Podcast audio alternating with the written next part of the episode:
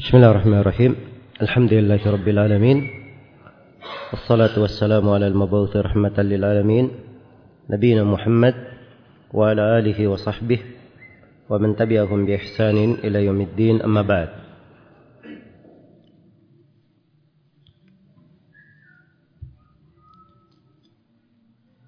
Di sesi yang keenam ini kita akan melanjutkan insyaallah taala kajian kita tafsir kisar al-mufassal.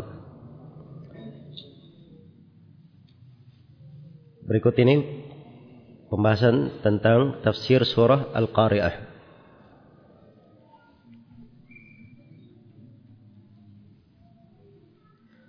Surah Al-Qari'ah adalah surah Makkiyah dari yang berkata bahwa Al-Qari'ah adalah surah Madaniyah.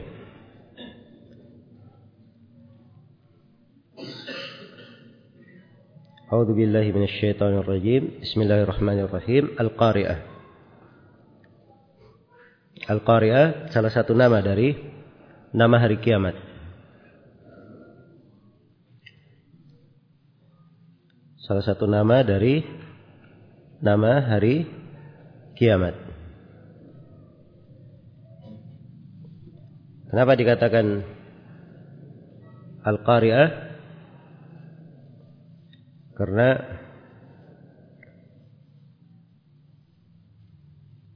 liannaha taqra'u quluban nasi wa tus'ijuhum bi ahwaliha.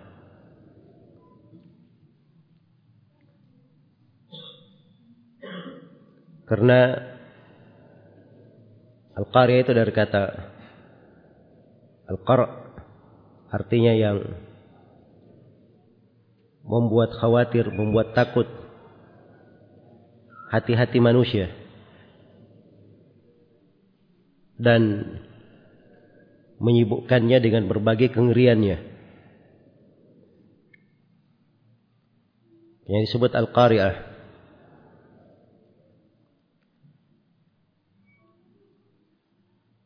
Nah ini ketika disebut Al-Qari'ah di awal surah.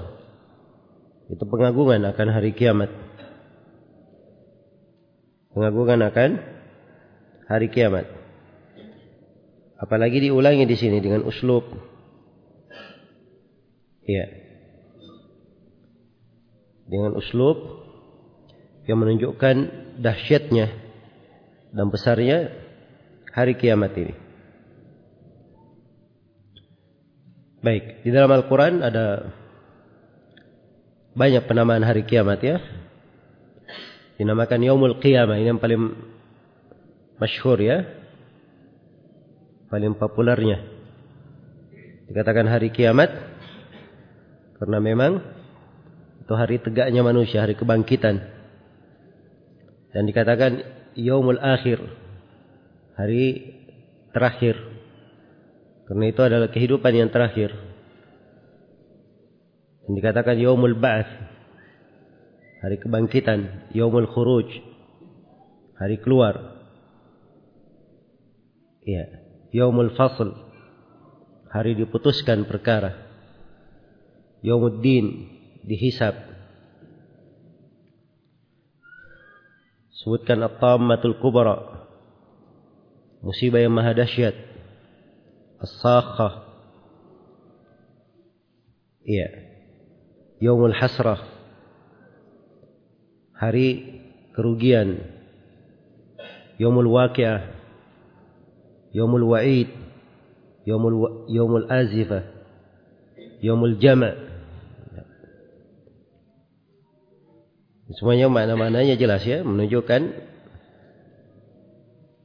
akan hari kiamat kondisinya Yaumut talaq hari saling berjumpa.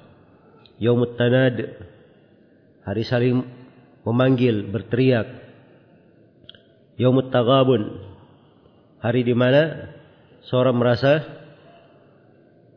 tertipu baru dia merasa dirinya selama ini merugi. Iya. Al-Haqqah. Jadi banyak dari penamaan-penamaan hari kiamat. Dari seluruh penamaan itu makna tersendiri yang menjelaskan suatu hal dari kondisi hari hari kiamat, kengeriannya dan dahsyatnya. Baik. Al-Qari'ah Mal-Qari'ah Hari kiamat Kemudian diulangi lagi Mal-Qari'ah Apakah hari kiamat itu? Wa ma adraka mal-qari'ah Dan tahukah kamu apa hari kiamat itu? Iya. Dan ini Al-Qari'ah saja sudah bahasa membuat seorang itu khawatir, ngeri. Ketika diulangi mal qari'ah, apakah hari kiamat itu? Ini dibesarkan lagi. Dibuat semakin khawatir. Wa ma adraka mal qari'ah, bertambah pengagungan dan pembesaran dahsyatnya hari kiamat ini. Baru diterangkan beberapa hal dari kengerian dan dahsyatnya hari kiamat tersebut. Yawma yakunun nasu kal farashil mabthur. Ini ayat yang keempat. Hari di mana manusia atau pada hari itu manusia adalah seperti al-farash aneh-aneh al-mabthuth yang bertebaran. Biasa lihat di malam hari ya, aneh-aneh itu terbang di sana sini. Iya. Kalau dinyalakan api, langsung menuju ke situ semuanya. Iya. Ini manusia pada hari itu seperti aneh-aneh berterbangan. Banyak tidak ada nilainya dan tidak bisa mengatur arahnya. Iya.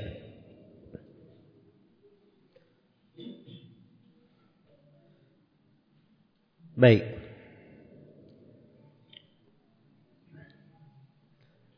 Di surah Al-Qamar dikatakan ka'annahum jaradun muntashir. Seperti belalang yang bertebaran. Iya. Ini tidak bertentangan ya. Di sini disebut aneh-aneh, kemudian di Al-Qamar disebut seperti belalang yang berterbangan. Ya, sebab itu tentunya ada kaitannya dari sisi sifat kebersamaannya dan perubahannya. Kemudian pada ayat yang ke-5 wa takunul jibalu kal ihnil manfush dan gunung-gunung seperti al-ihin. Al-ihin itu as-suf bulu Iya. Al-manfush yang dihambur-hamburkan yang bulu itu sudah di sobek-sobek, kemudian terhambur. Perhatikan bulu itu ya, ketika disobek-sobek terhambur-hambur. Ada bandal misalnya dari bulu ketika dipukul bertebaran bulunya. Lihat bagaimana kekacauannya dan banyaknya yang bertebaran. Iya. Dan pada hari itu, pada hari kiamat, gunung-gunung keadaannya seperti itu. Manusia seperti aneh-aneh yang berterbangan ke manusianya. Iya. Adapun gunung-gunung yang tadinya keras, membatu, maka dia seperti burung, seperti seperti bulu yang berhamburan. Iya. Kelihatan kayak lemah sekali. Berhamburan. Terbang ke sana sini.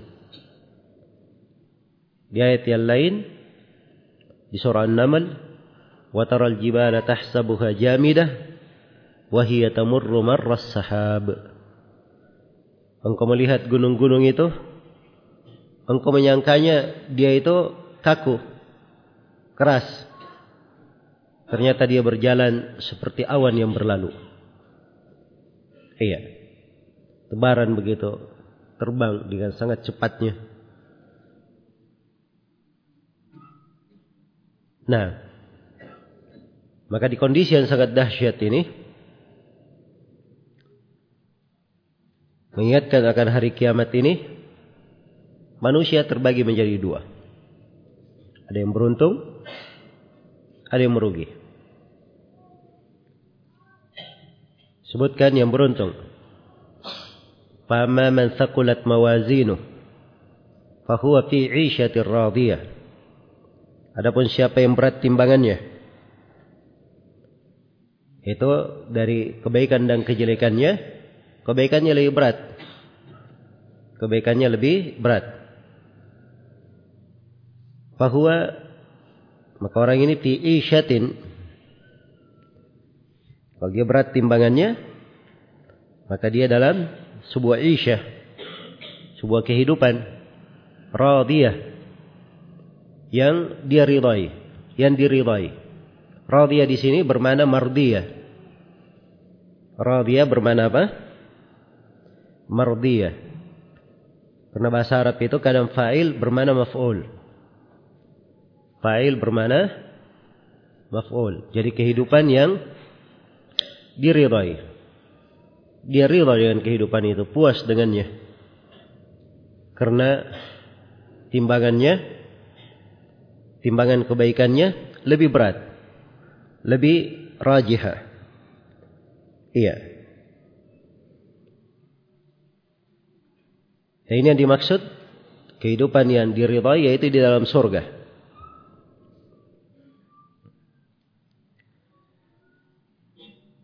Iya. Dari mengatakan fi 'isyatir radiyah maksudnya pada kehidupan yang diridhai oleh pemiliknya. Oleh pemiliknya. Namun kebanyakannya menyebutkan fi 'isyatir radiyah yaitu diridhai di dalam surga. Tapi kalimat konteks dari ayat lebih lengkap daripada itu, lebih luas. Karena kenikmatan di dalam sorga itu ada yang terkait dengan masalah kenikmatan, kelezatan, berbagai anugerah di dalam sorga. Dan ada yang terkait dengan masalah kepuasan hati. Di mana seorang hamba itu ridha terhadap pemberian Allah Subhanahu wa taala dan ridhonya Allah kepada hamba. Ridhonya Allah kepada hamba, hamba tidak dimurkai lagi, dikekalkan di dalam sorga, maka itu adalah nikmat yang sangat besar. Iya. Dan ini mungkin tercakup dari kata fi isyatir radiyah. Ini golongan yang pertama. Golongan yang kedua, wa amma man khaffat mawazinu fa ummuhu hawiyah وما أدراك ما هي نار حامية Adapun siapa yang timbangannya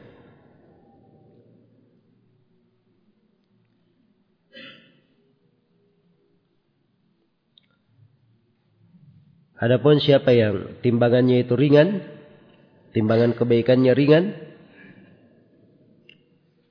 fa ummuhu hawiyah. Jadi kalau dikatakan khaffat mawazinu dari kebaikan dan kejelekannya, kebaikannya itu ringan. Yang lebih berat adalah apa? Kejelekannya. Maka ini orang-orang yang merugi. Maka dikatakan fa ummuhu hawiyah. Ummuhu artinya maskanuhu. Iya. Tempat tinggalnya. Ummuhu. Tempat dia berada padanya. Iya. Dari mengatakan fa ummuhu jadi fa ummuhu ada dua penafsiran, ada yang mengatakan ma'wahu wa maskanu, tempat dia berteduh dan tempat tinggalnya. Dari mengatakan ummuhu artinya kepalanya. Iya. Maka kepalanya itu dikatakan hawiyah. Kepalanya adalah hawiyah. Hawiyah ini salah satu nama dari nama neraka jahanam. Iya. Salah satu nama dari nama neraka jahanam. Karena yang masuk di dalamnya itu Yahwi. Turun ke dasarnya. Turun ke dasarnya. Tidak diketahui atau tidak bisa diperhitungkan bagaimana dalamnya. Iya dasar neraka jahanam itu. Nasallallahu alaihi Pernah suatu hari Nabi Shallallahu Alaihi Wasallam duduk bersama para sahabatnya. Tiba-tiba terdengar suara sesuatu jatuh begitu. Ya, kayak batu jatuh ke tanah kan kedengaran bunyinya. Nah, maka Nabi bertanya kepada para sahabat, tahukah kalian suara apa itu? Nabi pun menjelaskan bahwa itu adalah suara batu dilemparkan ke neraka jahanam semenjak 70 tahun yang lalu. Baru sampai ke dasarnya. Baru sampai ke dasarnya. Nasallallahu alafiyah. Fa ummuhu hawiyah. Jadi kalau ditafsirkan dengan penafsiran yang pertama tadi fa ummuhu hawiyah berarti diterjemahkan tempat tinggalnya adalah neraka hawiyah. Iya. Ya kalau ditafsirkan kepalanya maka kepalanya nanti ketika jatuh dalam neraka kepalanya yang dahulu masuk ke dalam neraka. Itu sama saja ya dari sisi makna. Iya dan dimaklumi dalam beberapa ayat Al-Qur'an disebutkan dari kehinaan yang menimpa orang-orang kafir diseret di atas kepala mereka ke dalam neraka jahanam waliyadzubillah. Ketika ditegaskan dia masuk ke dalam neraka jahanam, Allah Subhanahu wa taala ingatkan dahsyatnya neraka ini. Wa ma adraka ma hiya? Tahukah kamu apa itu neraka hawiyah? Iya. Tahukah kamu apa itu neraka hawiyah? narun hamiyah. Dia adalah api yang menyala-nyala. Api yang sangat dahsyat panasnya. Iya. Nabi Shallallahu Alaihi Wasallam menyebutkan bahwa api di dunia ini panasnya itu hanya satu bagian dari 70 panas api neraka waliyadzubillah. Satu api saja di dunia sudah bisa menghancurkan seluruh bumi. Sedangkan di akhirat panas api itu 70 kali api di dunia. Nah, nasallallahu al-afi wassalamah. Baik, selesai dari surah ini terjemahan akan maknanya. Adapun kandungan pelajaran yang kita petik ada beberapa pembahasan di sini. Yang pertama, ta'zim yaumil qiyamah wa tabkhim hauliha. Pembesaran akan dahsyatnya hari kiamat dan besarnya kengeriannya. Iya. Dan ini fikih yang sangat mendalam dalam Al-Quran. Diingatkan di banyak tempat tentang hari kiamat. Dari nama-namanya saja, dari nama-nama hari kiamat saya sudah bisa dipahami dahsyatnya, kengeriannya. Apalagi kalau kita baca semua bagaimana kejadian-kejadian pada hari kiamat itu. Prahara yang terjadi di hari tersebut. Iya. Maka ini dari pokok-pokok yang harusnya seorang muslim itu selalu mengambilnya sebagai pelajaran. Diobati hatinya dengan itu. Nah itu banyak dari para salaf kalau dia merasa hatinya agak keras, maka dia membaca ayat-ayat tentang hari kiamat, ayat-ayat tentang kematian dia tadaburi, bukan sekadar membaca dia tadabur.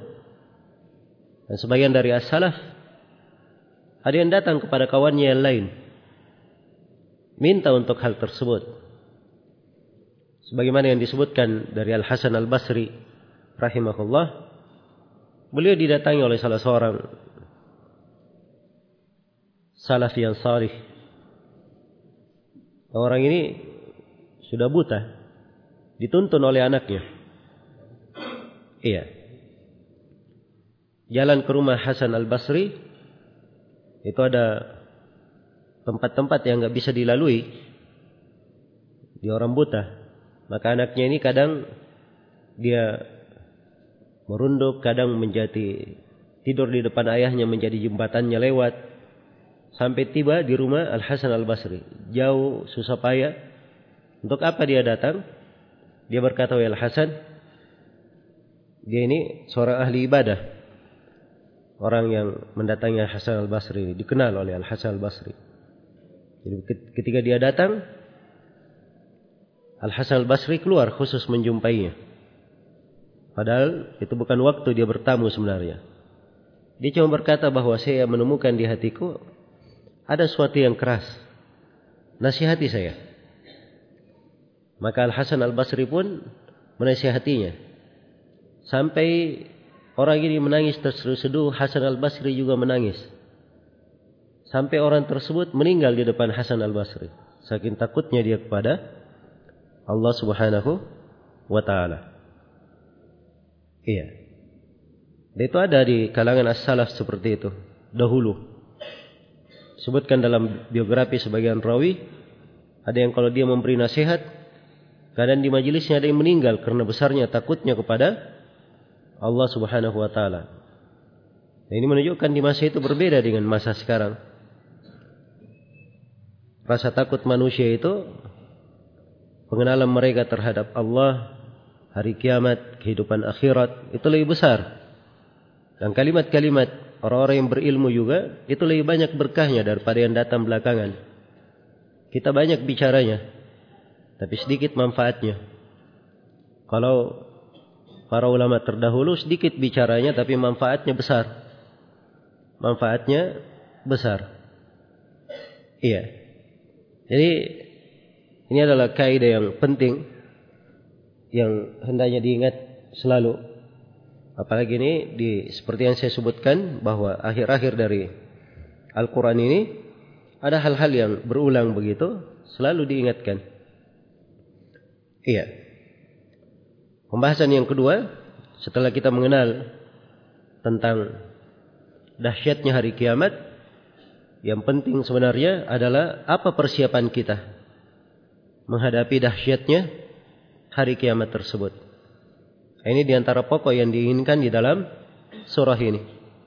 Karena itu dijelaskan tentang bagaimana orang yang berat timbangan amalannya, apa yang dia dapatkan, siapa yang ringan timbangan amalannya, apa yang dia dapatkan. Ini motivasi untuk mempersiapkan perbekalan menghadapi kengerian hari kiamat. Berbekal untuk hal tersebut. Iya. Dan seorang hamba yang baik adalah seorang yang serius dengan perbekalannya. Jangan sampai orang-orang sudah banyak bekal, sedangkan dia masih kurang bekalnya. Nah, ada juga sebagian manusia masih belum berbekal. Atarda an takuna rafiqa qaumin lahum zadun wa anta bighairi zadi? Apakah engkau rida menjadi kawan suatu kaum? Kaum ini semuanya punya bekal sedangkan kamu tidak ada bekalmu. Maka seorang yang berakal yang memahami akan arti kehidupannya, cinta kebaikan untuk dirinya, dia selalu mengarahkan dirinya untuk berbekal. Berbekal hal yang terbaik yang bisa dia bawa menghadap kepada Allah Subhanahu wa taala. Iya. Kemudian yang ketiga, di dalam surah ini terdapat pembagian manusia di dalam hal timbangan amalan. Ada yang berat timbangannya, timbangan kebaikannya, dan ada yang ringan. Ini dua jenis dari manusia.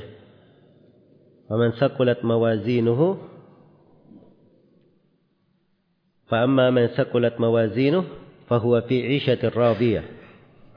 Wa amma man khaffat mawazinuh fa ummuhu hawiyah.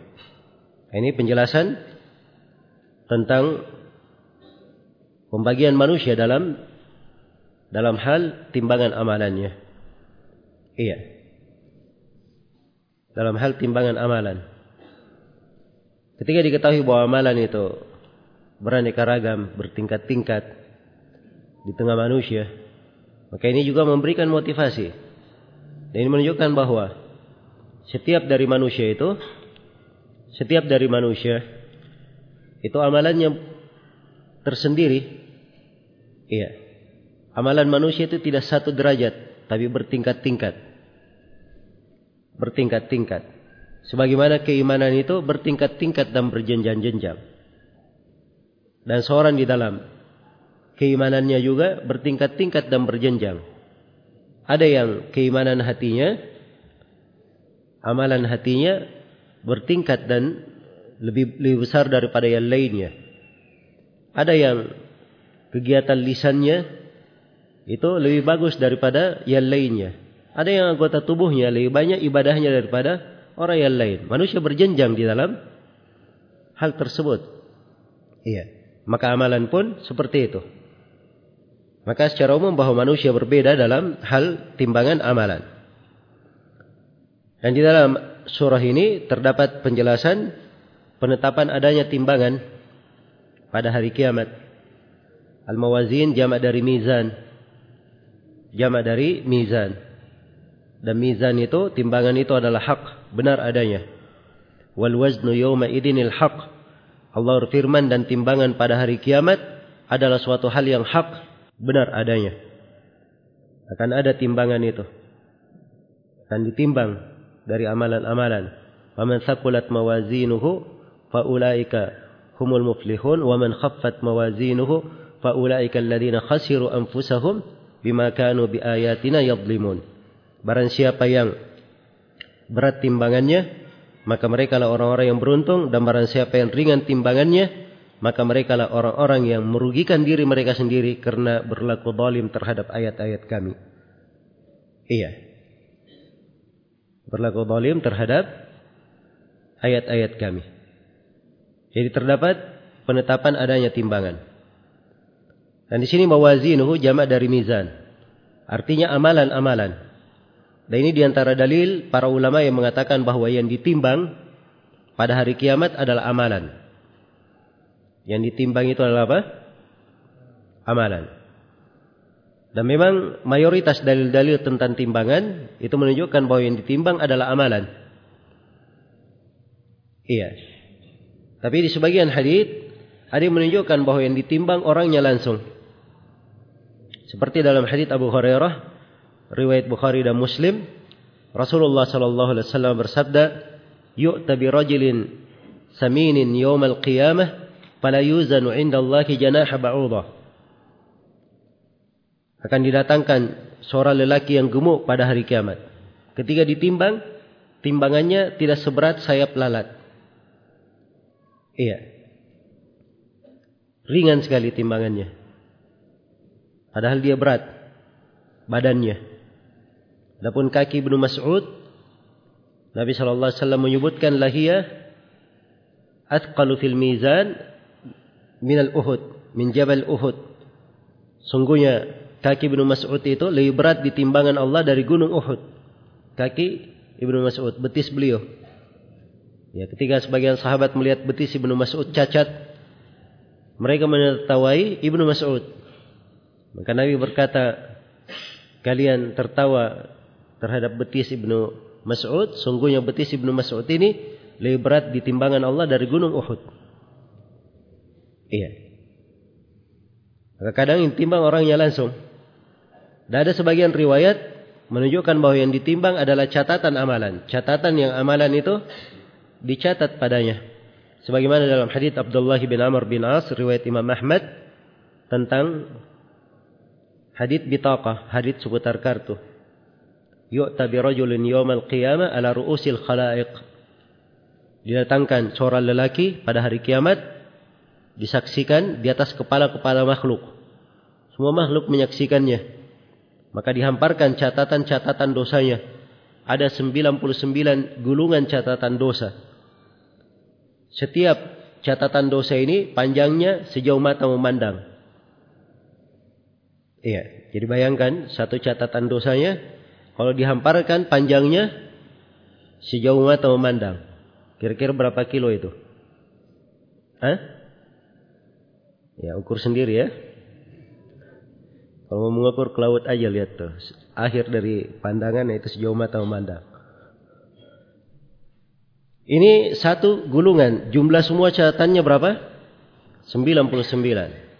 Subhanallah. Betapa banyak dosa yang dia kerjakan. Iya. Ketika ditanyakan kepadanya, apakah ada dari catatanmu yang kamu didolimi?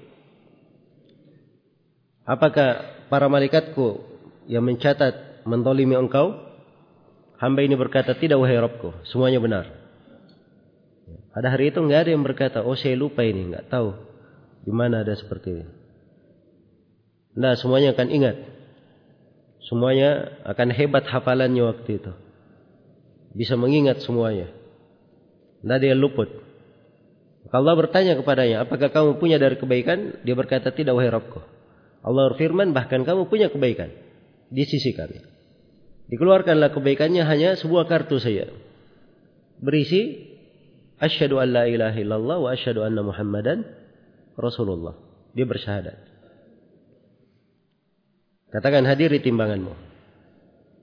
Maka ketika dinaikkan kartu 99 gulungan di satu anak timbangan dan dinaikkan kartu itu di anak timbangan yang lainnya Ternyata 99 gulungan ini terhempas ke atas dan kartunya apa? Lebih berat atau dua daun ya, daun timbangan. Jadi kalau ada timbangan ada daunnya, dua daunnya ya. Dua daunnya. Nah, dan dari situ dipetik oleh para ulama bahwa timbangan ini ada tiang penyangganya. Nah, tiang penyangga ini namanya lisan. Karena itu di buku-buku akidah dikatakan bahwa mizan lahu kifatani walisan. Mizan itu timbangan, dia punya dua kifah, dua daun timbangan dan satu lisan yang menyangga. Iya. Kalau ada yang belajar dari buku saya, bisa-bisa lisan ini diartikan lisan berbicara. Dipikirnya timbangannya berbicara. Dalam bahasa Arab itu lisan ada dua mana. Lisan berbicara dan bisa bermana apa? Ya, tongkat yang menyandang timbangan itu. Baik. Ala hal ini dalil-dalil menunjukkan bahwa timbangan mungkin timban amalan, mungkin orangnya dan mungkin apa? catatan amalannya. Mungkin catatan amalannya. Mawazin, mawazin jama. Apakah timbangan itu lebih dari satu? Ya, Pendapat yang lebih kuat yang dikuatkan oleh banyak ulama kita di masa sekarang, mereka mengatakan bahwa timbangan itu cuma satu.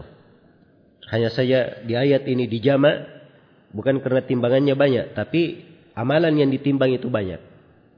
Makanya dijama. Adapun timbangannya cuma satu saja. Timbangannya cuma satu. Iya. Baik. Ada yang menyebutkan seperti itu.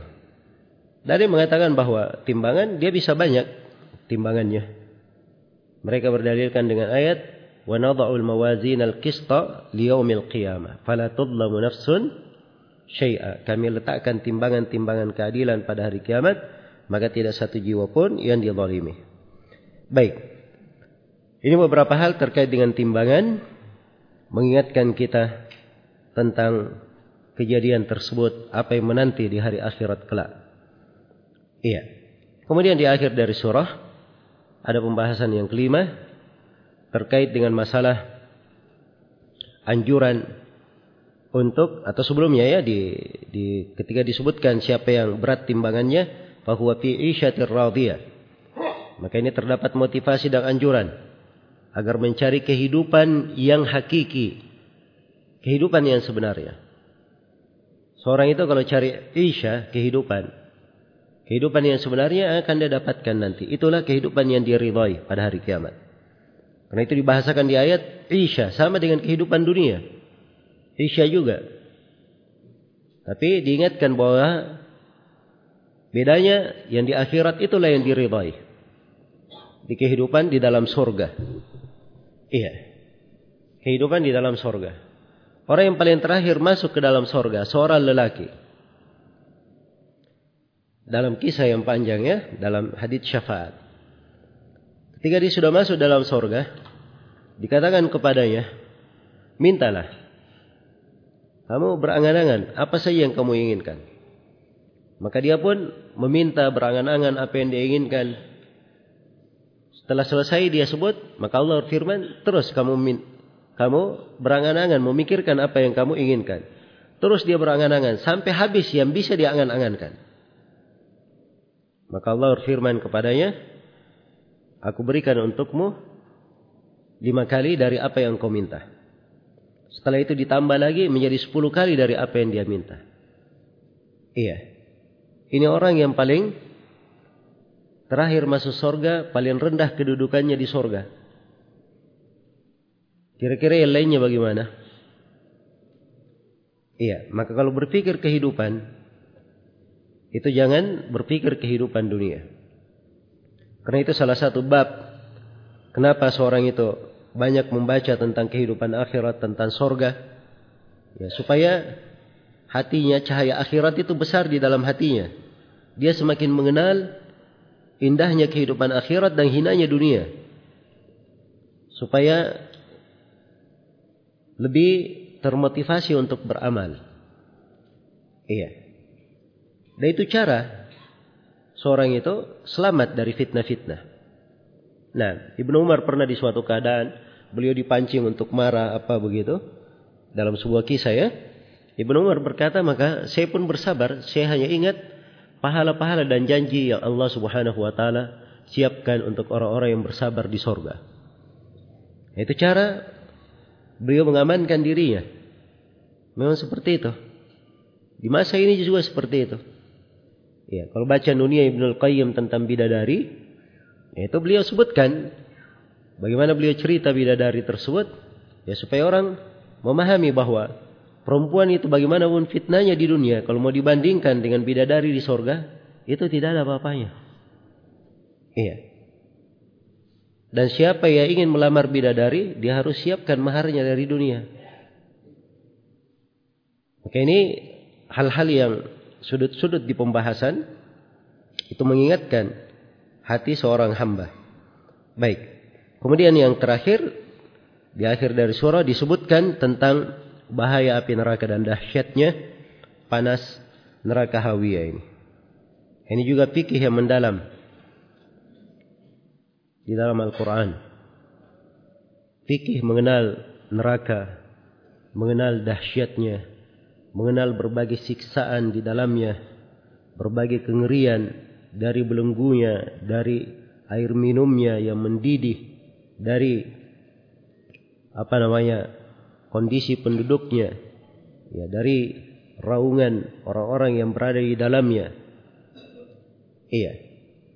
Dan berbagai kengerian di dalam neraka tersebut. Ini dalam Al-Quran banyak sekali ayat-ayat yang menjelaskannya. Hadith-hadith Rasulullah Wasallam juga menguraikannya. Iya. Karena itu bab-bab yang seperti ini penting untuk selalu diingat. Selalu dia perhatikan. Selalu diperhatikan. Sebagian dari as-salaf kadang dia mengingat satu ayat tentang neraka saja. Itu sudah menjadi motivasi untuknya di mana-mana. Guna takut kepada Allah dan lebih giat lagi di dalam beramal. Iya. Semoga Allah Subhanahu wa taala mengampuni segala dosa dan kesalahan kita, melembutkan hati-hati kita semua untuk mudah di dalam mempelajari ayat-ayat Allah, melembutkan hati-hati kita semua agar supaya lebih menerima dari pelajaran-pelajaran yang terkandung di ayat-ayat tersebut. Innahu waliyu dzalika wal qadiru alaih. Surah berikutnya adalah surah At-Takatsur. Surah At-Takatsur adalah surah Makkiyah. Iya. Ada delapan ayat.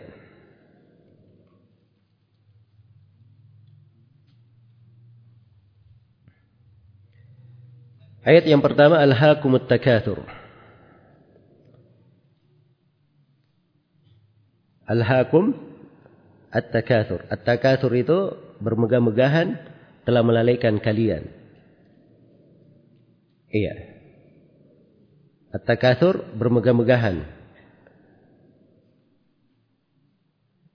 Saling menyombongkan. Ini merasa dirinya banyak harta sana merasa dia banyak jumlahnya. Sana merasa paling tinggi kekuatannya, paling besar kekuatannya, paling tinggi kedudukannya. Ya, takathur. Alhaakum takathur. Alhaakum artinya kalian disibukkan dari itu. Kalian disibukkan. Kalian dilalaikan. Sehingga kalian meninggalkan apa yang kalian dicipta untuknya. Kita dicipta untuk apa? Hmm? Untuk beribadah kepada Allah. Jadi bermegah-megahan bermegah-megahan ini ini yang menyebabkan ia meninggalkan apa yang ia dicipta untuknya. Ya, disibukkan dari beribadah kepada Allah Subhanahu wa taala. Nah, alhaakumut takatsur. Dan takatsur ini umum ya. Bermegah-megahan dalam bentuk apa saja. Iya.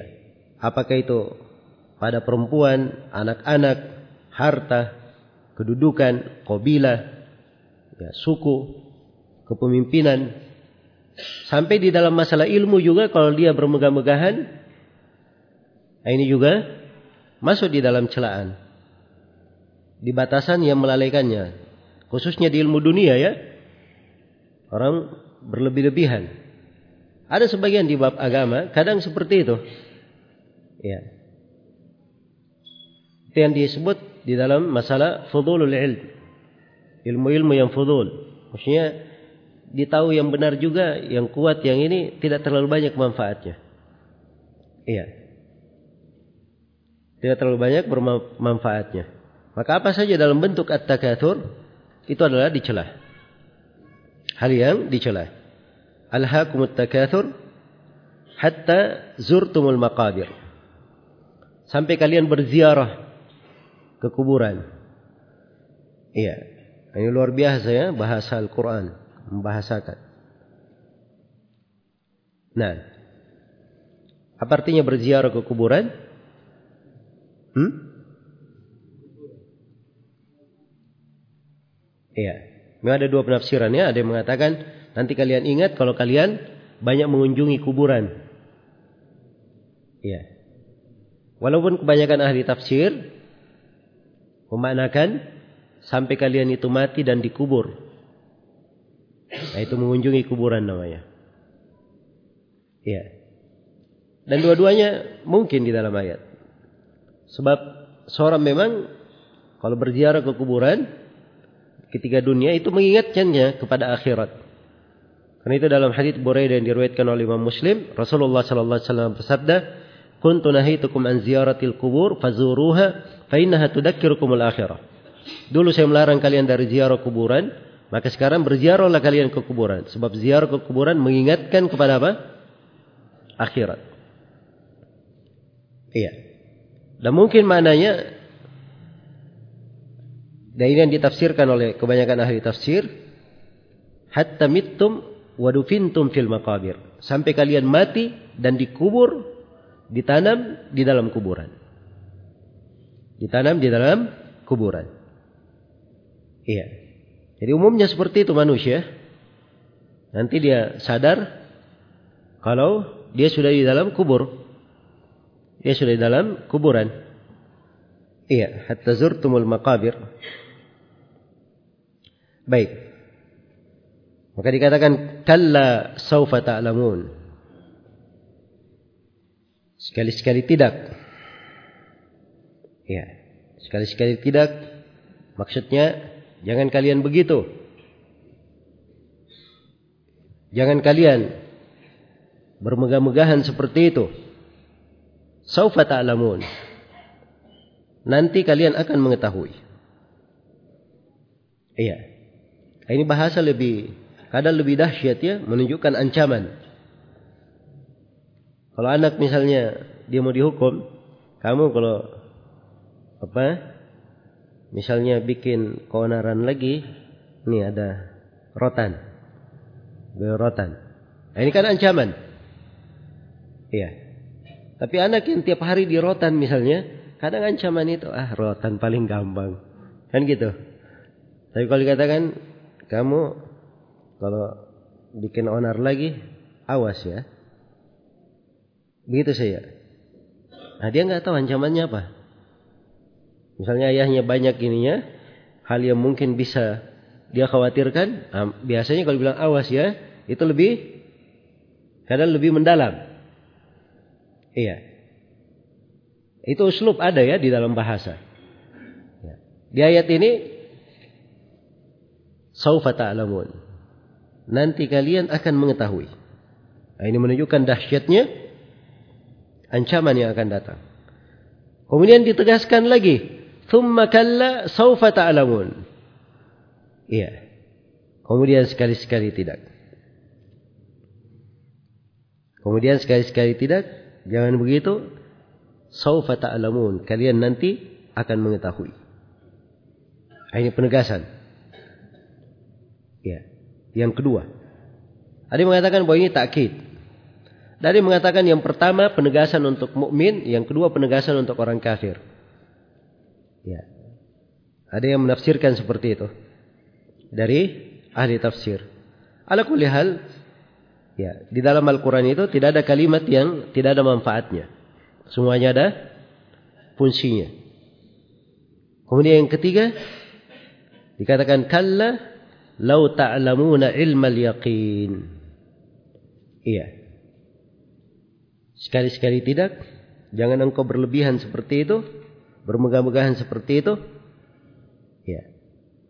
Lau ta'lamuna ilmal yaqin. Andai kata engkau mengetahui dengan ilmu yang meyakinkan. Dengan pengetahuan yang meyakinkan. Iya.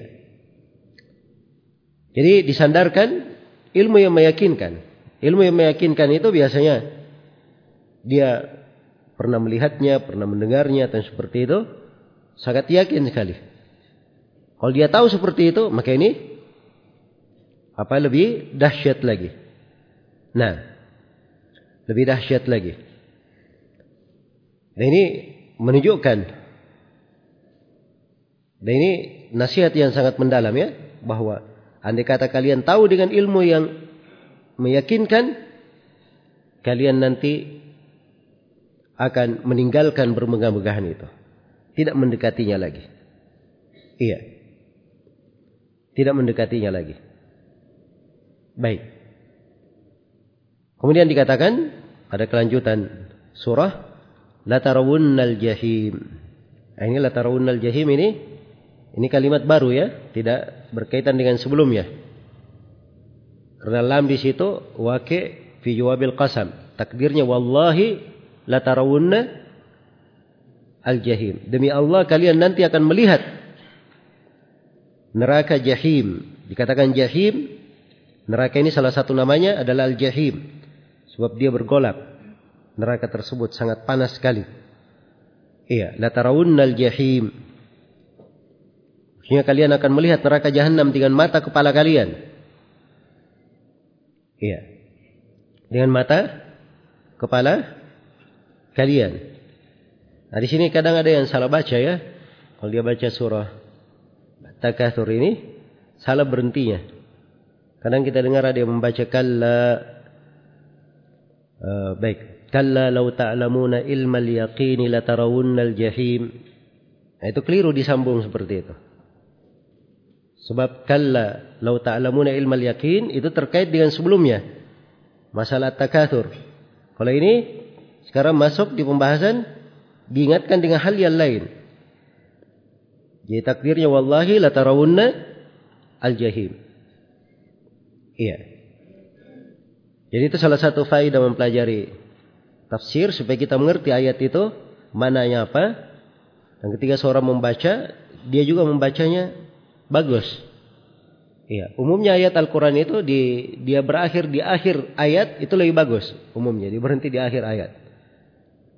Tapi ada sebagian ayat kadang kalau disambung itu lebih tepat kalau disambung. Iya. Walaupun kalau dia berhenti boleh saja. Boleh saja. Seperti misalnya ayat ala innahum min ifkihim la yaqulun waladallahu wa innahum lakadibun. Itu kan ayat. Ala innahum min ifkihim la yaqulun. Satu ayat. Waladallahu wa innahum lakadibun. Waladallahu arti ayat ketahuilah bahwa dari kedustaan kaum musyrikin mereka berkata Allah memiliki anak.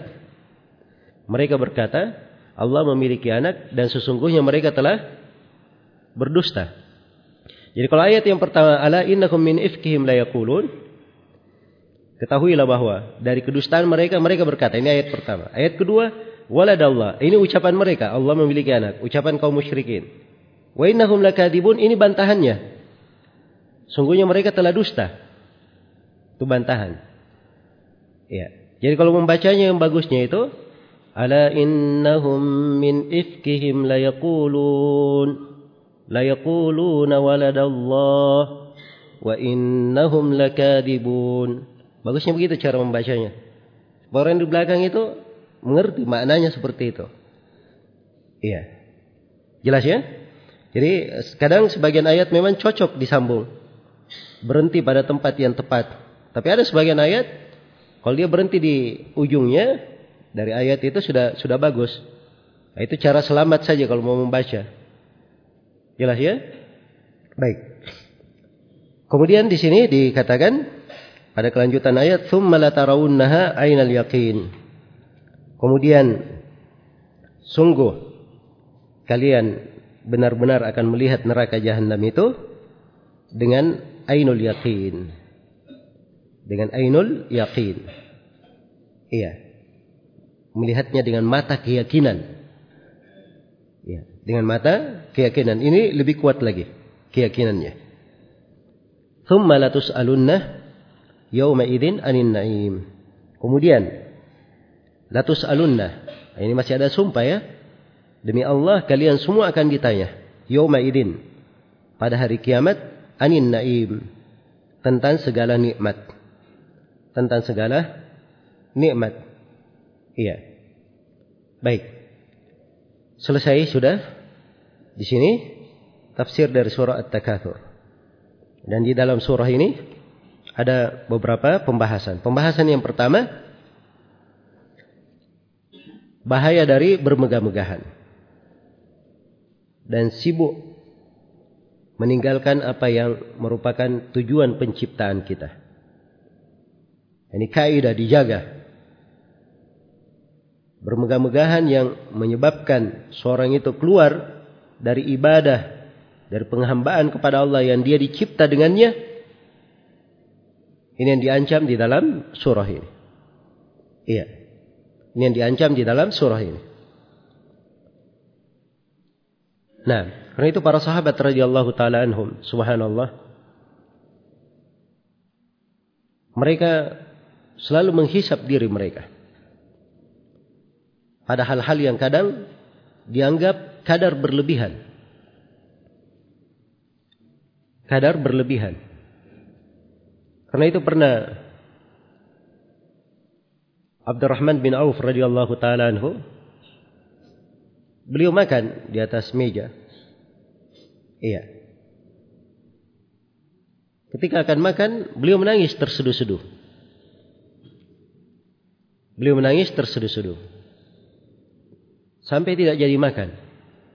Ketika ditanyakan ada apa, beliau berkata, saya mengingat saudaraku Mus'ab bin Umair yang meninggal dalam keadaan kekurangan.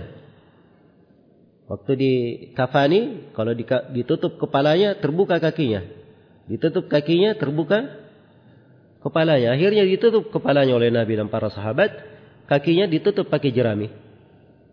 Ya, sedangkan kita banyak kelebihan. Saya khawatir ini adalah dari kenikmatan yang Allah segerakan untuk kita tidak diberikan lagi di akhirat.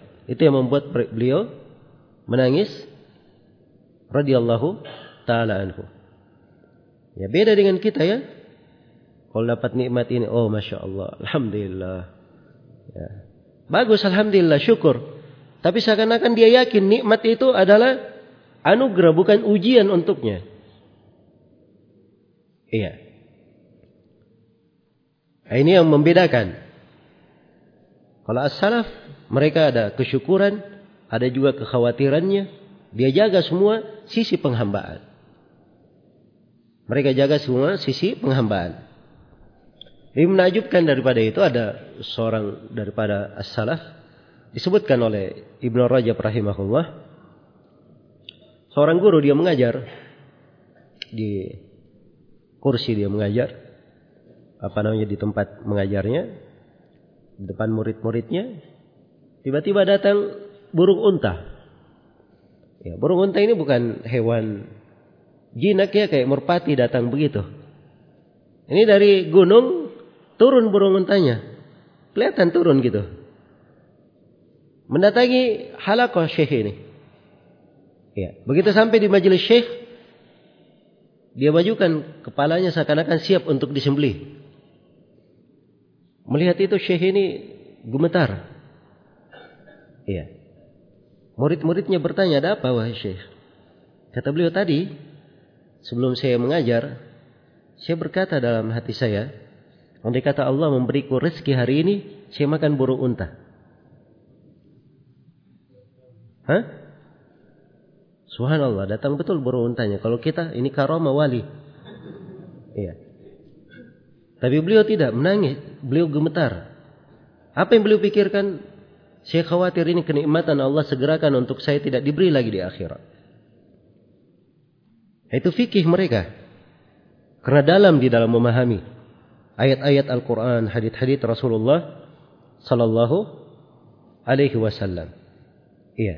Maka itu perlu di, diperhatikan dari kaidah-kaidah Al-Quran, dari fikih-fikih yang mendalam dalam Al-Quran itu membantu seorang untuk istiqamah di dalam kehidupannya beribadah kepada Allah dengan sebaik-baiknya kemudian yang kedua di dalam surah ini terdapat penetapan adanya siksaan di dalam kubur iya siksaan di dalam kubur baik karena ancamannya kan, kalau kamu takasur, diancam dengan hatta zurtumul maqabir. Berarti ada bahaya di kubur itu. Nah, ini dari ayat-ayat yang dipakai sebagai dalil menetapkan adanya siksaan di mana? Di alam kubur. Iya. Dan ada ayat-ayat di dalam Al-Quran, beberapa ayat. Imam Al-Bukhari di dalam sahihnya, di beberapa tempat, itu mungkin menyebutkan sekitar 8 atau 9 ayat dalam Al-Quran yang bisa dipahami adanya siksaan di dalam kubur. Iya, dan hadith-hadith Rasulullah wasallam mutawatir akan hal tersebut.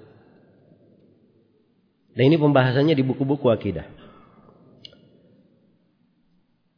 Yang ketiga, terdapat di dalam surah ini penjelasan bahwa kuburan itu bukan persinggahan terakhir karena ziarah, ziarah itu bukan menetap. Iya. Jadi kalau saya berkata, saya mau berziarah ke Solo. Artinya apa? Saya di sana terus atau nanti akan pulang? Hah? Nanti akan pulang. Karena itu pernah dibacakan ayat ini kepada Umar bin Abdul Aziz rahimahullah. Beliau tertegun sesaat. Setelah itu beliau berkata, kalau begitu, kita tidak akan kekal di kuburan. Karena tidak ada berkunjung itu orang yang menetap terus di situ. Jadi kuburan bukan tempat persinggahan tetap kekal untuk seorang hamba. Itu sementara. Sementara. Maka ini perlu diralat ya. Pengumuman bahasa orang belakangan. Kalau ada yang meninggal, ya mau dikuburkan, ya diharapkan kehadirannya untuk acara uh, Bapak Fulan Fulan kita antar dia ke persinggahannya yang terakhir. Ya. Persinggahan yang terakhir. Ini keliru ya. Sebab itu bukan yang terakhir. Masih ada persinggahan yang terakhir di kehidupan apa? Akhirat. Kubur itu bagian dari kehidupan dunia, cuma awal eh, bagian dari kehidupan akhirat, awal dari kehidupan akhirat. Rasulullah sallallahu alaihi wasallam bersabda, "Al-qabru awwalu manazilil akhirah." Kuburan adalah awal persinggahan negeri akhirat. Awalnya. Baik. Kemudian pembahasan yang keempat iya. Terdapat di dalam surah ini penegasan adanya kebangkitan dan pembalasan sesuai dengan amalan yang dikerjakan. Inilah ancaman-ancaman yang disebut di sini. Kalla saufa ta'lamun, thumma kalla saufa ta'lamun, kalla law ta'lamuna ilmal yaqin. Penegasannya bahwa akan ada kebangkitan, pembalasan. Kemudian yang kelima, terdapat bahwa neraka jahanam akan dilihat pada hari kiamat. Yaitu dilihat oleh seluruh manusia. Latarawunnal jahim. Allah bersumpah di sini. Sungguh kalian akan melihat neraka jahim. Thumma latarawunnaha ainal yaqin. Dan sungguh, kemudian sungguh kalian akan melihatnya dengan ainul yakin, mata yang meyakinkan. Iya. Diriwayatkan oleh Adi bin Hatim, diriwayatkan oleh Al-Bukhari dan Muslim dari Adi bin Hatim radhiyallahu taala anhu. Rasulullah sallallahu alaihi wasallam bersabda, "Ma minkum min ahadin sayukallimuhu ar-Rahman, laysa bainahu wa bainahu tarjuman." Fayanzuru aymana minhu فلا يرى إلا ما قدم وينظر أشأم منه فلا يرى إلا ما قدم وينظر أمامه فلا يرى إلا وينظر فلا يرى إلا النار تلقاء وجهه فاتقوا النار ولو بشق تمرة فمن لم يجد فبكلمة طيبة kata beliau sallallahu alaihi wasallam tidak ada seorang pun di antara kalian kecuali Allah akan berbicara langsung kepadanya tidak ada penerjemah iya Dia melihat ke sebelah kanannya, dia hanya melihat amalannya yang dia kerjakan. Dia lihat sebelah kirinya, dia hanya melihat amalannya yang telah dia lakukan. Dia lihat di depannya, dia tidak melihat kecuali neraka di depannya. Iya. Dan telah berlalu di surah Al-Fajr, Wajah Rabbuka wal malaku wal, wal malaku saffan saffa waji'a yawma idzin bi jahannam. dan didatangkan pada hari itu dengan neraka jahanam. Neraka jahanam ini ketika didatangkan diterangkan dalam hadis Ibnu Mas'ud riwayat Bukhari dan Muslim didatangkan dalam keadaan diikat dengan 70 ribu tali. Setiap tali ditarik oleh 70 ribu malaikat. Iya. Kondisi neraka jahanam ketika didatangkan disebutkan di surah Al-Furqan. Idza ra'atkum min makanin ba'id sami'u laha wa zafira. Ketika neraka jahanam ini melihat manusia dari kejauhan, maka terdengar dari neraka jahanam kemurkahan dan golakan yang sangat dahsyat. Jadi ini penegasan bahwa akan dilihat neraka jahanam. Apalagi manusia semuanya akan melewati as-sirat dan as-sirat ini dihamparkan di atas punggung neraka jahanam. Dan Allah telah bersumpah, "Wa minkum illa wariduha kana ala rabbika hatman maqdiya." Tidak seorang pun di antara kalian kecuali dia akan mendatangi jembatan di atas neraka jahanam. Itu adalah sebuah ketentuan dari Rabbmu yang sudah diputuskan, tidak berubah lagi. Sumpah dari Allah. Kemudian yang keenam, terdapat di dalam surah ini kewajiban kita bersiap untuk menjawab, mempertanggungjawabkan setiap nikmat. Iya. Mempertanggungjawabkan setiap nikmat. Bahwa nikmat itu semuanya akan dipertanggungjawabkan. Apa saja? Dari nikmat dipertanggungjawabkan. Iya. Itulah fikih yang menyebabkan sebagian dari as-salaf satu butir nasi pun dia tidak telantarkan. Sampai yang melekat di tangannya dianjurkan oleh Nabi untuk dijilat. Sebab itu bagian dari nikmat. Ya. Ditanyakan pada hari kiamat. Yang ketujuh, di sini ada ucapan Ibnu Al-Qayyim perlu kita renungi. Menjelaskan tentang dahsyatnya surah ini. Agungnya surah ini. Kata beliau, akhlasat hadhihi suratu lil wa'di wal wa'idi wat tahdid wa kafa biha mau'izatan liman aqilaha liman aqalaha. Kata beliau surah ini dia murni berisi janji, ancaman dan peringatan dan cukuplah surah ini sebagai nasihat mendalam bagi siapa yang memahaminya. Iya. Jadi surah ini terkumpul semuanya di dalamnya. Bagi siapa yang inginkan nasihat mendalam untuknya. Dan terdapat di dalam surah ini zuhud dari dunia dan semangat untuk kehidupan akhirat. Dan juga dalam surah ini terdapat tambih untuk seorang itu bersyukur terhadap segala nikmat yang Allah Subhanahu wa taala anugerahkan. Baik, selesai surah At-Takatsur.